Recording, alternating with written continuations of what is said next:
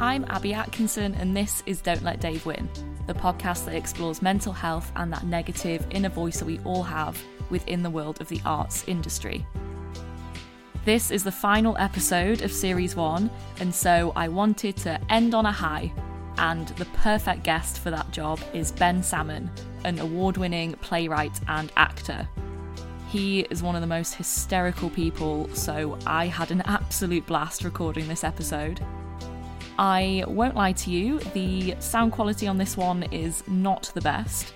We had a few technical difficulties, but please persevere because Ben has some incredible advice on how he quietens his inner voice. Ben chatted to me about his solo show Blowhole and how terrifying but simultaneously how liberating it was to perform a one person comedy show.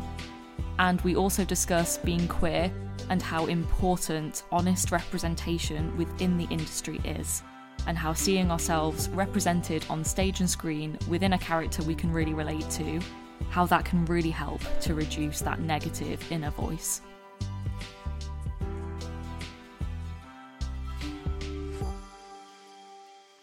How are you doing today? If you had to sum it up in uh, three words, what would your three words be today? My three words for today would be um, I'm feeling tired and exhausted, but also quite, um, I think my third word would be like, but quite content. I think I'm quite content today. And I think like that's been like a recurring theme of this week, which is quite nice. You know, that kind of happiness where it's like, it's not like everything's fantastic showbiz, you know, it's not like that. It's just like, no, I am quite content day to day at the moment, which is a lovely feeling. Yeah. Good. Yeah. Good. I'm glad. Um, I think, yeah, I'm feeling all right today. Um, what word would I use? Probably mellow today. I'm feeling a bit like compared to how I have been this week, which has been very sort of high energy, lots of like, ah, so much to like sort out. And so, yeah, quite mellow, quite, yeah, calm and excited, I think. That's cool. Mellow's a really lovely one because it's that same kind of thing of contentment where it's like, I'm actually just quite secure at the moment. I'm just Yeah. like getting Don't know how long that will last. but Of we'll course. it's all fleeting. It's all fleeting. ride it while it lasts. okay, so the idea of this podcast was to chat about those really irritating inner voices that we all have that just get in the way and put us off, really, and constantly remind us of our weaknesses, uh, whether they're true or false. Um, so, yeah, I decided to call mine Dave. Um, so, I was wondering whether you have a voice, and if so, do you have a name for it? I don't think I have names for my critical voices, and I don't think I just have one. I think I have quite a few different ones, um, and I yeah I haven't named them, and it I think the different ones I have are sort of to do with all the different parts of my life. Really, I think I don't know what you're like with your critical voice, but I think mine tend to go after career stuff and work stuff. And I think increasingly I've realized my critical voices tend to go after romantic stuff when it comes to like rom- like romance and sex life and love life and like and I think only like in the past year I've really realized like how intrusive those critical voices can be. And I've only started to realize and become aware of like when they come up and how they come up. And it's quite it's just quite interesting. And that's not to say like oh the work is done because I think a lot of the work is about that lifelong thing of having to counteract those critical voices. And that's really hard sometimes. But um but i think um it is interesting how and when they come up. And like Mhm. you know like just noticing like certain work situations certain social situations. And i think the great thing about being aware of one's critical voice or voices is that I think just ed- I think education is really powerful. You know, you can start to understand and sit with why is this voice coming through? Is there a reason? Is there a specific reason? And that can just help you sort of tune it out more. Um, But you know, it's quite alarming when you think about. Again, I don't know what you're like, but when you realize, God, I've spent years and years and years of my life my entire adolescence, perhaps my childhood, just being infiltrated by these voices and how utterly soul crushing that can be. Not to sound like melodramatic, but it's exhausting work. Like it's hard work, like dealing with the critical voices. But like, what other option is there? Because they can be so awful. Yeah. There's just no other word for it, and it can be really, really soul destroying. I think so. I don't have a name for my voice to answer your question, but I'm certainly aware of them a lot, a lot more now, which is like, which is a gift. It is a yeah, gift. Yeah, yeah. No, that's so true. Like so many childhood ones that you just take as the truth as well, which I think yeah. it took me a long time to realize that. Okay, it it's only partially true, or it might be, it might not be true at all. It could be completely false, and it takes somebody else to turn around and be like, "Mate, what are you on about?" Like, yeah, that's a load of bollocks. Um, yeah, it's interesting that you have different ones for different aspects of your life because I think I've kind of umbrellaed mine under the whole. Yeah, I've kind of used Dave to be like a collective. Everything. Yeah, yeah. So, yeah, that's interesting that yours speak to you more as like very individual mm. voices. Why do you think it's relationships and sex life that kind of is the is that the loudest voice out of all of them? Yeah, at the moment it is. You know, at the moment it is. It's really interesting because I think when I think about work stuff and like my professional career, I definitely have moments of doubt. I definitely have my moments of like thinking I'm an utter failure, which is such a harsh thing to say about myself. It's so horrible, but it happens. Like that does happen. But I also I am quite ruthless when it comes to work and professional stuff. But like when it comes to love and romance, relationships, sex, even, I think that feels so much more vulnerable for me and so much more of a ah scary place to exist. I think unfortunately it just comes with the territory of being gay. And I know that can be actually quite a sad thing to say out loud. And I think it's actually quite an uncomfortable truth. And there's this, I think there's a rhetoric at the moment anyway, where it's like, oh, it's it's great. Like everything's just hunky dory all of the time for like, you know, especially like people who are younger than me with their sexuality and their coming out. But I think that's like I, I don't think that's the truth. I think unfortunately I think it's quite easy to forget, especially if you don't belong to the LGBTQ plus community. I think it's quite easy to forget for those for some of those people, like just how intrusive homophobia is, and also, you know, I identify as a man, and I think from as early as I can remember, there's just been that incredibly incredibly harsh rhetoric of what it means to be a man. And that means if you look if you look around and see what people are saying in the media and like you know people who are in your life it's all about it's all this stuff about being not vulnerable about not being you know sensitive and really honest with all of those kinds of things in life. And i think it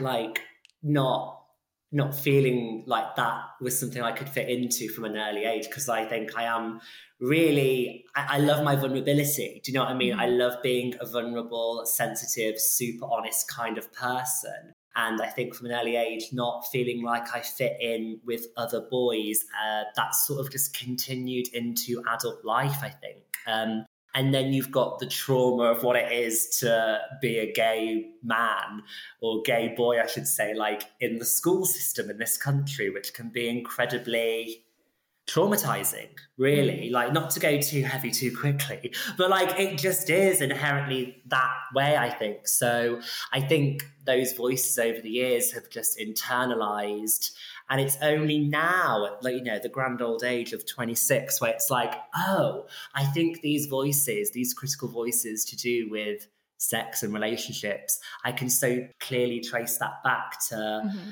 you know, the trauma of what it can be to be openly gay or you know a gay person who can't pass for straight like you know when you're in that environment of just like toxic masculinity where like no one is winning. Uh, mm. When you think back to like what school is like, I think that's the origin of those voices and how they've sort of grown and festered. Mm-hmm. But mm, you know, to offer a bit of hope.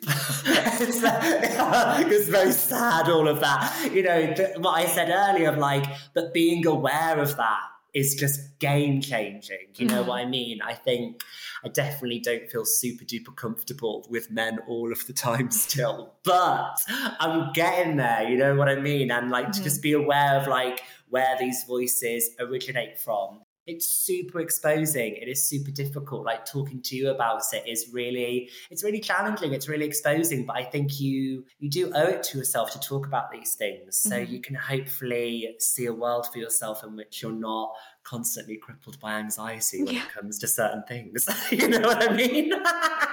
Yeah preferably you know. Preferably that would be great. That would be wonderful if that makes any sense. No yeah. definitely definitely yeah, I mean, having all of those voices emerging in school, because I mean, school is just such a fucking toxic place at the best of times, let alone yeah. with all of that like going on. I think I was lucky enough in a way that I realized I was bi at university, so I didn't have any of the sort of school right having to, you know, have people at school find out and uh, yeah, I feel quite lucky that it was in a safer, perhaps, environment mm. that I had those realizations about myself. Mm. Um, so yeah, I can't even imagine how, yeah, how scary it must have been at school. And like, did you sort of have a proper coming out at a certain age, or like, how was that for you? I did. And like, again, oh, it's such an interesting question because I think for someone like me who, you know, you, I think people meet me and they, you know, correctly assume a wonderful thing about me. They correctly assume that I am gay. And like, you know, I, for all the pitfalls that come with it, I love being a gay man. But like, people often, you know, get quite familiar and they say like oh i bet you never had to come out and it really annoys me it really irks me because I think coming out isn't just about saying I'm gay. For me, coming out at 16, I think I was, um, was about the things that I actually probably wasn't saying with words. But what I was saying with that whole thing of coming out as gay, it's like I'm gay and I'm cool with it. Do you know what mm-hmm. I mean? Mm-hmm. And I'm actually really gonna try my best to be more than just okay with it. I'm gonna try on this beginning of this journey anyway to to fall in love with my sexuality for the first time. I think that's what people don't understand with coming out sometimes. I, and, you know, I didn't have the word, the words I just said to you. I didn't have that when I was 16 because mm-hmm. I was a mm. child. Do you know what I mean? And it was all just like unfurling around me. But yeah, coming out at that age, it was definitely looking back an opportunity to be like, look, I know maybe it's really obvious that I'm gay. Maybe it's super obvious to me that I'm gay. But what I'm actually saying is like, this isn't a taboo. Mm. This isn't a bad thing. This is a really important thing and something that I want to fully embrace. And again, I'm I don't know if I had the words to say that when I was 16, but I certainly had the feeling of that in my heart and my gut. And um and and you know it's really funny because like I'd say there was a lot of there was a lot of gay trauma before that, but following from that um, not to sound cliche of like it gets better, but I do think around that age, a lot of young people at, at 16, 17, 18, I think people get kinder. You know what I mean? I think people sort of shake off those really horrible, childish things of like tormenting one another and actually start to celebrate one another. And I know that's maybe not the lived experience of every queer person across the country right now or in the past or whatever, mm. but you know, it was it was certainly enlightening, like how I was surprised at how life felt so much better so quickly. And that's not to say that there weren't some bumpy things along the journey mm. around that age of 16 to 18 and the early 20s. Like, there was still stuff that came up with certain people in my life and and whatnot that felt quite tricky to navigate. But um, no, it, it, it did, things were better but things just get more complicated in a way that no one tells you about, I guess, with sexuality stuff. It's like I'm 26 now, it's 10 years since I came out.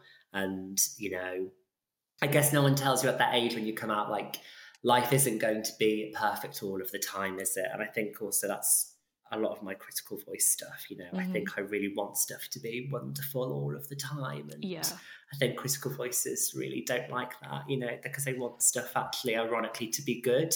The critical voices, I think, in my head are sometimes coming from this place of like, everything needs to be perfect. And like, that's just not a life that's possible. Yeah. And not necessarily a life that you want because life is frustratingly but also beautifully quite nuanced if that makes sense. I'm aware i might be rambling. No no for sure. Because yeah it, it is that.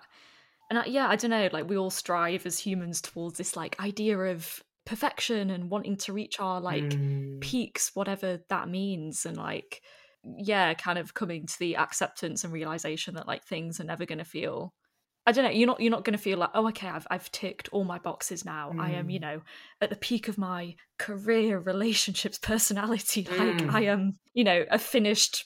This is the target. This is what I was striving towards. Oh like, my god! But it's okay to not feel like that, and and yeah, those voices sort of push you to believe that you should be striving towards that, which is just such an unrealistic goal to have. Totally. But and I think that is actually quite a queer thing. Like the longer I've lived, I sound like I'm 96, the longer I've lived.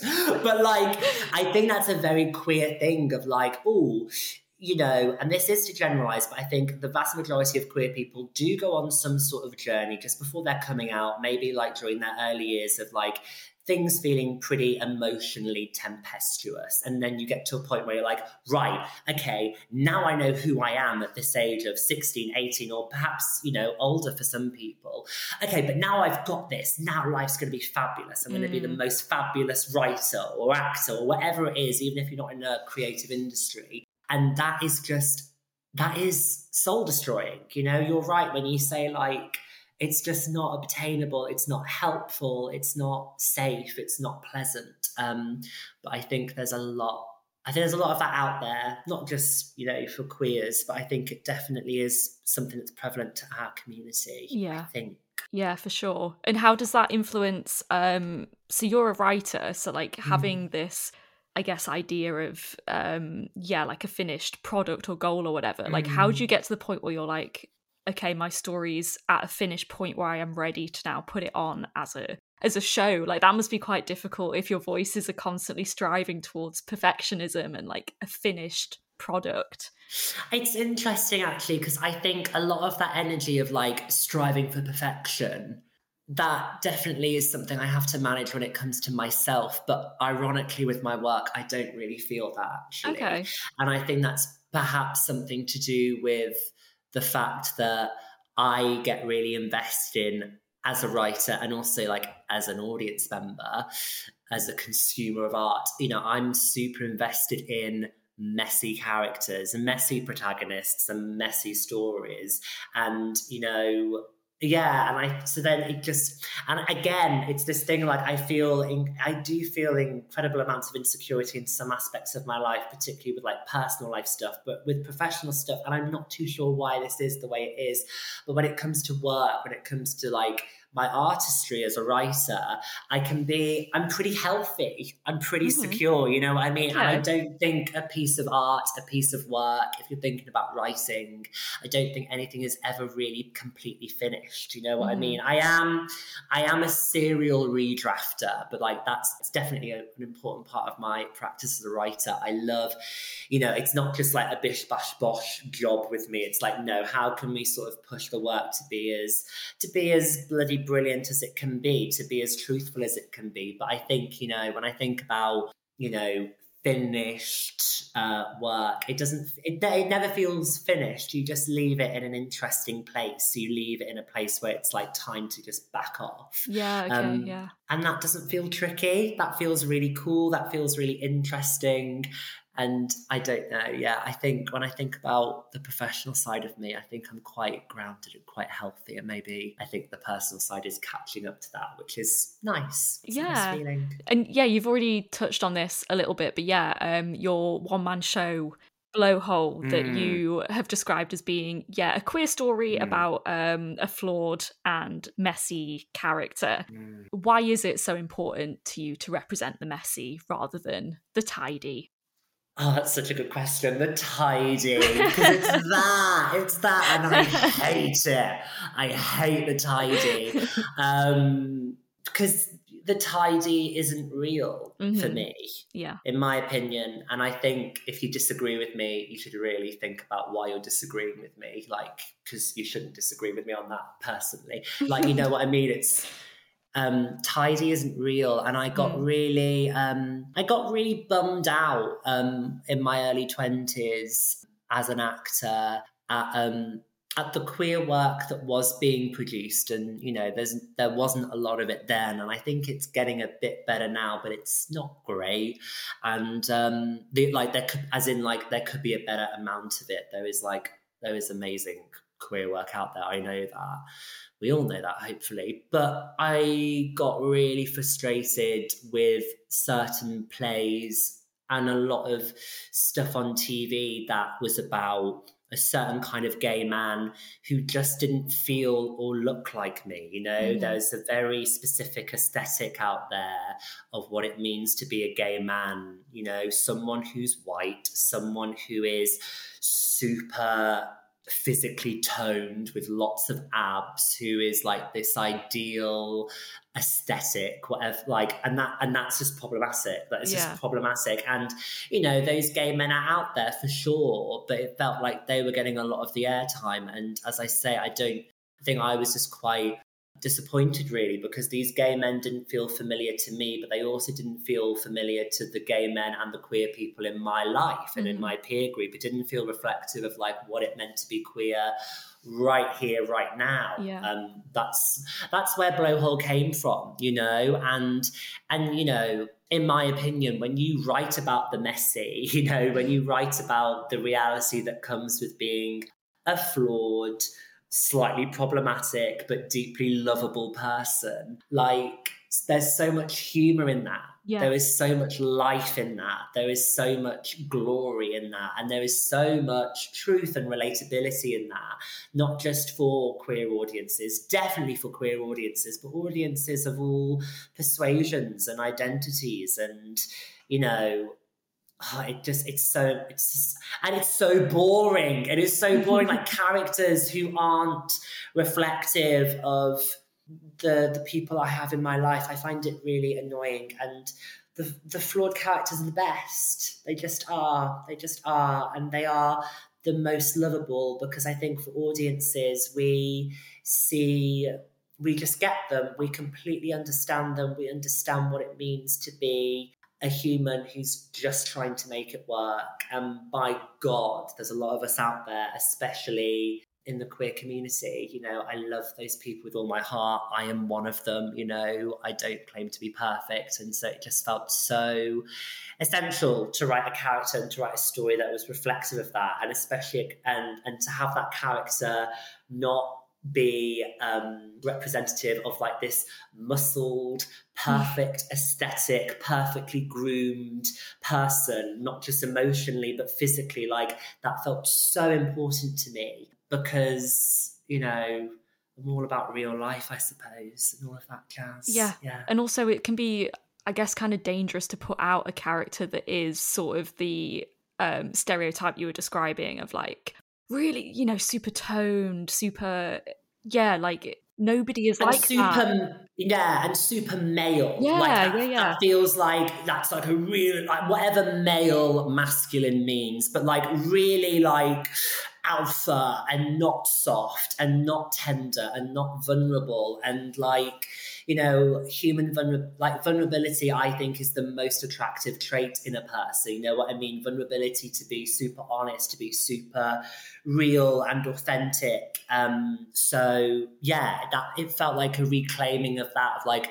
what it means to be a gay man, but also what it means to be a man. Like that's something that really intrigues me. And I don't, there's so much rhetoric of Ugh, like this, like you know, this like hard, very brutal masculine energy, which doesn't feel doesn't feel real. It doesn't feel helpful. It doesn't feel mm-hmm. useful um, for men. I think. I think that's something I'm thinking about a lot at the moment with current projects as well. Of like, how can we reframe that rhetoric of you know what it means to be a man, and actually can that look you know, vulnerable, can that look real and authentic in a way that's soft and tender? Does that make sense? Yeah, yeah, for sure.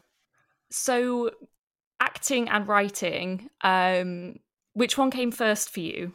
Ah, I was going to say acting, but that would be lying. It was actually writing. It was writing. And I always forget that sometimes because I wrote lots and lots and lots when I was really, really little. Um, I was quite an eccentric child. I was definitely like, a 47 year old trapped in the body of a five year old. So, you know what I mean?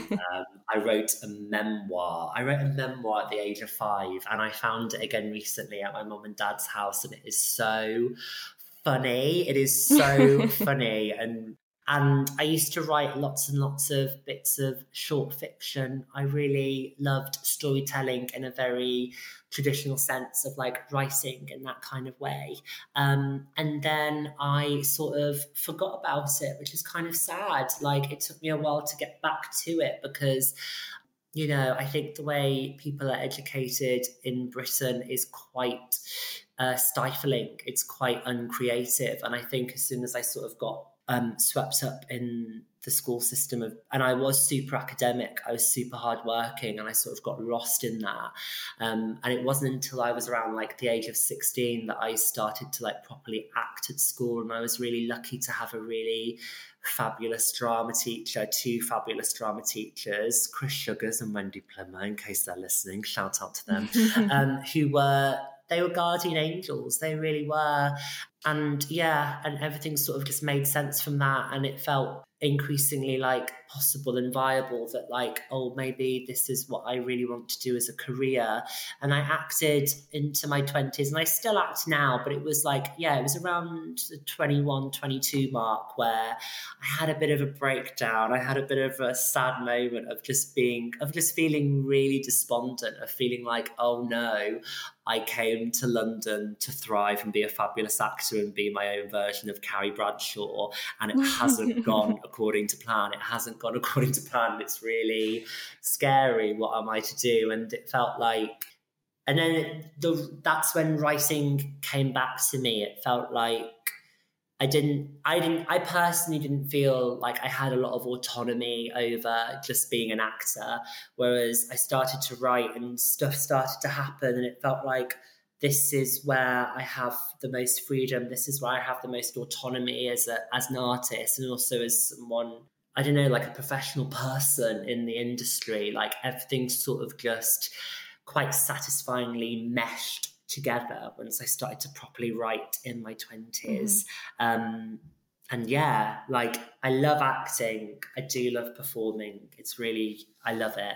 But the writing, I think, is what keeps me sane. It's like an act that sort of has to happen. Mm-hmm. And it's interesting because it just feels like, yeah, I always forget I used to write lots and lots and lots when I was really, really little. And it feels like a coming back to that very instinctive thing that I, that was with me when I was really little. It feels really nice. Yeah. Yeah, oh, that's so lovely. Would you say are you more confident in one over the other, or does your like inner voice um, sort of scream louder with one over the the other, or is it quite an even thing? Very good question. I think it's. Um, I think my critical voice is definitely out and about uh, with the acting mm-hmm. for sure. For sure, I think the way we I think the way most actors are trained in this country and probably in you know lots of other countries as well it definitely feels like a very harsh thing in britain like i think there's just too much tearing down mm. of actors when they're training i think there are so many you come in with so many critical voices in your own head mm-hmm. and then you get lots thrown at you when you're training as an actor. You're like this is horrible. And the the horrible thing looking back is that like you're almost like begging for it when you're like an actor in training. You're like yeah rip me apart tear me down. And it's when you look back after some time and you just go that is barbaric what what happened mm. to so many of us looking back? And it's like just not not the thing, not the thing to do. So I think it's because of that where it definitely feels yeah, I feel more insecure when it comes to acting. And that's not to be like all pity party, because I do think I'm a I would say I am a very, very good, tremendous performer. Actually, I think when I'm given the material that I that really speaks to me, I do a really good job. I find rehearsals really hard as an actor. I find them really hard. I find them incredibly judgmental spaces, even when they're not judgmental. I feel okay. the pressure and I feel the intensity. And with the right, but like it, when it comes to being in front of an audience as an actor, that does tend to go away. That feels really freeing and really special and really sacred, actually. Yeah. As a writer, there's not a lot of critical voice, you know, the actual act of writing. And if it fe- if it feels like I'm beginning to be a bit harsh on myself, I think that's the time to just step away and just have some more thinking time and go for a walk and mm. live some more life. Because I like, I don't really believe in writer's block. I don't really believe in I do. I, I was going to say I don't believe in bad writing, but I do believe in bad writing. There is some, or there is some awful writing out there, to be honest with you. I, but I guess like if it's a struggle for me writing, then I just need to step away. Like mm-hmm. I think it's okay to have some thinking time. It's okay to live more life, so you can find out what it is that you want to say as a writer. Um, that's the only stumbling block I really come into contact with, and I wouldn't even say that's a stumbling block. I think that's more the thing of just putting the pressure off myself and yeah. just like this is this is fun. This is supposed to be a lovely thing.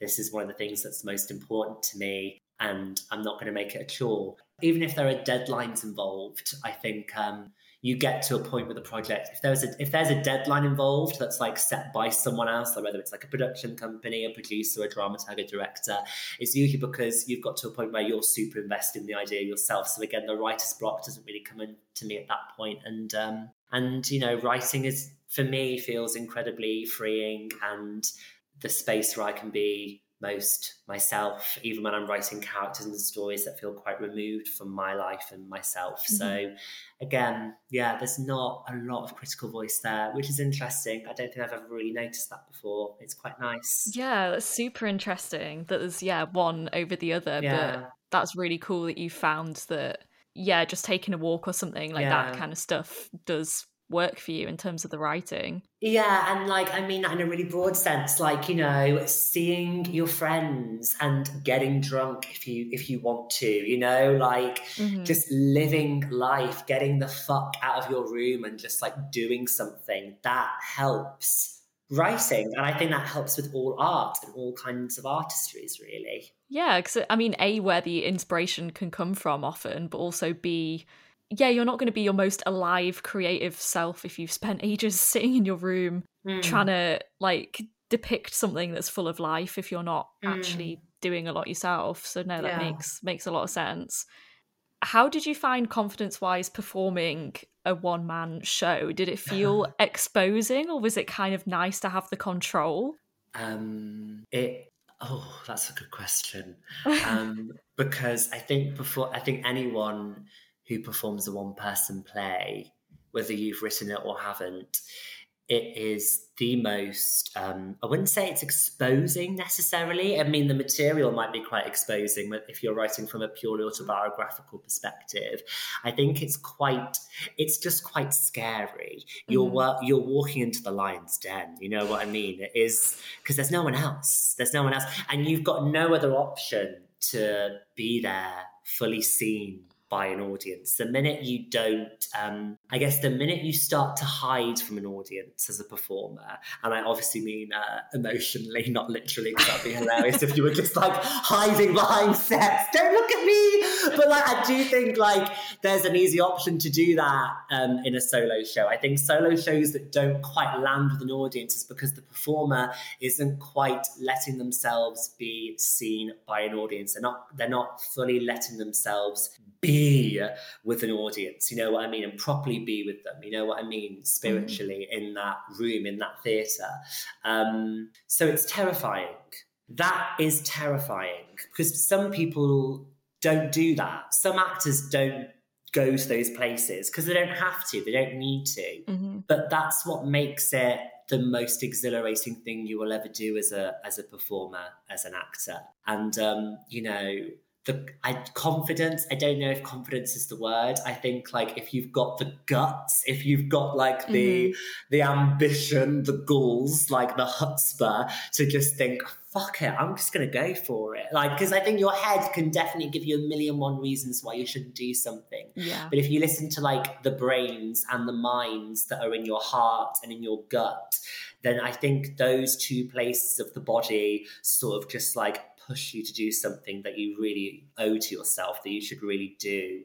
Oh, but yeah, like, especially when I think about, because Blowhole, I'm not on stage when the audience comes into the theatre. I'm backstage, I can hear them, I can sense them. and then when you get, when you have that, yeah, when you get that call to go onto the stage and you're running on, it's terrifying, but it's also like, uh, exhilarating. I know I've already said that word, but it is just the most. Um, it's just it, you're really living. I think mm. you're really living. If you're a performer, if you're an actor, and you really go for it with your work, and if that happens to be a solo show, then fantastic. You know, go for it. Mm. And when you're really going for those kinds of scary but fantastic work things, that's when the most um, exciting things can happen for you as an artist and as a person.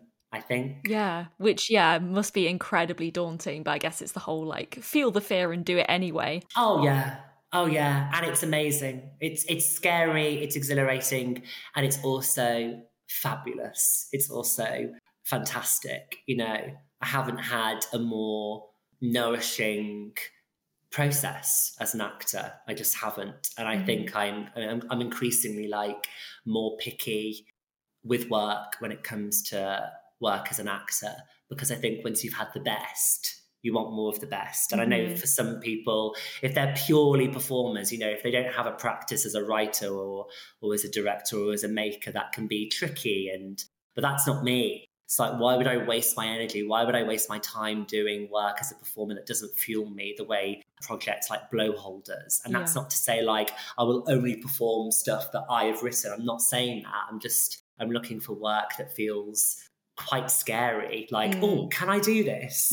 can I do this? This is quite a lot, but you owe it to yourself to go for it. Feel the fear. You're so right. Feel the fear and do it anyway. It sounds like a cliche, but it's there's such truth to that, and it's really special. Yeah, and like owe it to yourself to prove that yeah. you can as well. Like once you once you've done it and crossed that mm. hurdle, it's like cool, like a sense of in, like invincible to an extent. Oh, I guess yeah. like if that doesn't phase you and you want more of the scary stuff, then like you're nailing it. Oh yeah, and you're leaning into your power then. You know what I mean? You know, you're again it sounds cliche, but you're not letting the critical voices dictate and rule your life. You're listening to the gut, you're listening to the heart, you're not listening to that endless chatter in your head where that you know too much time in your head. I don't think it's good for us. I don't think it's good for mm. humans. I think sometimes we do need to be not all the time because again this is balance with everything isn't it? You've got to be a balanced person haven't you? But like i think sometimes you owe it to yourself to just think you know what? Fuck it. I'm gonna go for it. I'm gonna do it. Yeah. It's fabulous. Yeah for sure. What advice would you give for someone wanting to enter the industry whether that is as an actor or a writer or just arts in general? Um, you know what? It's quite it's quite sad. Like what I feel in my body when you answer when you ask that question. Just like, the less exciting stuff comes to mind. Unfortunately, like like look after yourself mm. and i'm not i don't just mean like in terms of like a self-care perspective i sort of mean look after yourself from the predators that are lurking in this industry and i know that sounds that's quite a heavy thing to come out of to come out with first but I think unfortunately there's there's a lot of bad guys out there. There's a lot of bad guys who I think yeah definitely for queer people and lots of other people as well.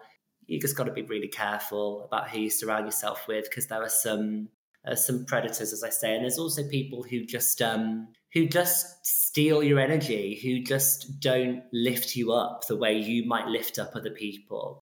And I think that can be an incredibly dangerous thing after a while. So I would say, you know, go into the industry with an open mind, but mm. just look after your heart, look after yourself in all forms of like the phrase, you know, like, and be careful of certain people, you know, don't just hand out your trust willy nilly. And I know that's a really heavy thing to say, but I think it's really important because unfortunately we don't work or exist within a perfect industry. Yeah. And you know what? Like, take your time take your time to really understand and discover what it is that you want to say as an artist, whether that's as a writer, an actor, director, maker, whatever.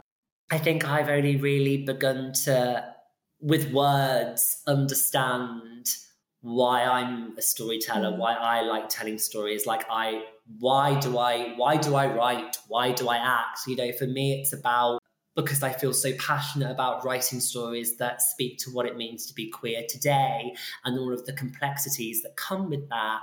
You know, the humor, the sadness, the heartbreak, and also the life affirming moments of, ah, just a wonderfulness um, and all the texture, all of the mm. texture that comes with that. But, you know, I think I've only been able to articulate that in the last like two and a half years. Like, so take your time to discover what it is that you want to say don't be in a rush. And as I'm saying that, I'm like, oh, I can really listen to my own advice there because we're on that treadmill, aren't we? Of like, I've got to get there. I've got to get a BAFTA. Where the fuck is my BAFTA? Do you know what I mean? And it's like, just take your time. That's my number one thing. It's just there's no rush. Yeah. There's no rush. Even when you think there is a rush because of all the bullshit expectations and pressures that are put on certain people. Just, you know, you just got to tune out. Yeah. You've just got to find your own way to tune out. You know, have a good support system around you because that yeah. bloody helps to tune out the bullshit. Don't make your life all about theatre or all about TV or film, whatever it is. Don't make your life all about showbiz because you're just going to be miserable. Yeah. You know what I mean? Like, again, that thing I said earlier, just like live your life, man. Live your life. And yeah, your artistry can be a part of that, but it can't be everything. Yeah. So, yeah. Yeah, for sure. Like be an actor second. I think someone said mm. said to me once, like that should be the least interesting thing about you. Mm. I was like, hmm. okay, yeah, I like that. Like, yeah, remember to live as well. Yeah, um, very important.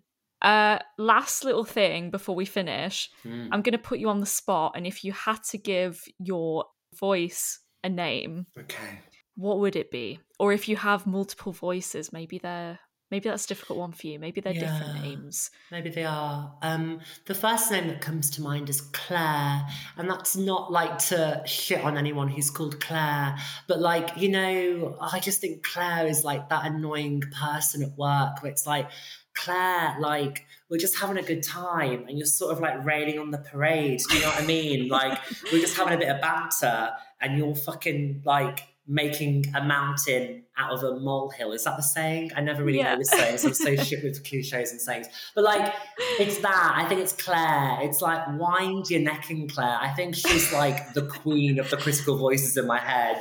And it's complicated because Claire is me. Do you know what I mean? Like, you know, yeah, critical yeah, voices, they are all you. Oh, for you know? sure, yeah. So you know, with with love to Claire, it's like shut the fuck up, um, calm down, like just wind your neck in. Any other names that come to mind? Maybe like the ones about romance and love and relationships. I think I think that's a male voice. I think that's mm. more like a like a Ronny, like a really annoying guy, Ronny. Again, not to shit on anyone who's called Ron or Ronald or Ronnie, but just like that annoying guy who like cat calls you in the street and you're like, fuck off. I don't want you to talk to me. Um, so Ronny, Ronny comes to mind, you know, that really annoying Del Boy who's probably nice, but it's like, fuck off. I'm not in the mood. Yeah. Ronny is that. Take voice. the hint. I don't want to talk to you. Yes, that. Yeah. That. yeah. I love it. And yeah, it's a difficult thing because again with this podcast, it's like I don't want to shit on any Daves. I'm sure there's lovely yeah. ones out there. But also, you know, no disrespect to anyone called Dave, but Dave is a sad name. It is just a sad name. No offense. Again, no offense to Daves. You probably get it. You probably sat there like, yeah, I understand, Ben. I understand. I just, but it's like, you know, Paul. Why would anyone call a baby Paul now or Gary or Barry? There are certain names where it's like, oh no, not now. You know, there's so many other names you can call someone. Don't call them. I think I think they're going extinct, aren't they, Garys? And that's okay. You know, like we need to learn when to let certain things go. That's okay. You know, endings can be good. I love it. I love it. Claire and Ronny. Yeah. yeah. Good good fit. Yeah. Oh, thank you so much. It's been so lovely just to catch up with you as well. Mm, I've loved it. An absolute pleasure. Really cheered me up. So thank you. Wonderful. Thank you. Thank you so much, Ben, for the laughter and the honesty that you brought to that conversation. And thank you, as always, to Stephen Sobel and Amy Sayers, All In Actors, for all of your support, and to Odinn Orn Hilmarsson for creating the beautiful music. And that's it. We've come to the end of series one of Don't Let Dave Win. Thank you so much to every single person who has listened and to all of the people who have helped me to spread the word about this podcast and to make sure that it's reaching the right people. I will be back with series two later this year. Until then, take care and please carry on this conversation for me. Speak about what needs to change to improve mental health within the arts, but also within the wider world in general. And keep battling your negative inner voice. Don't let them win.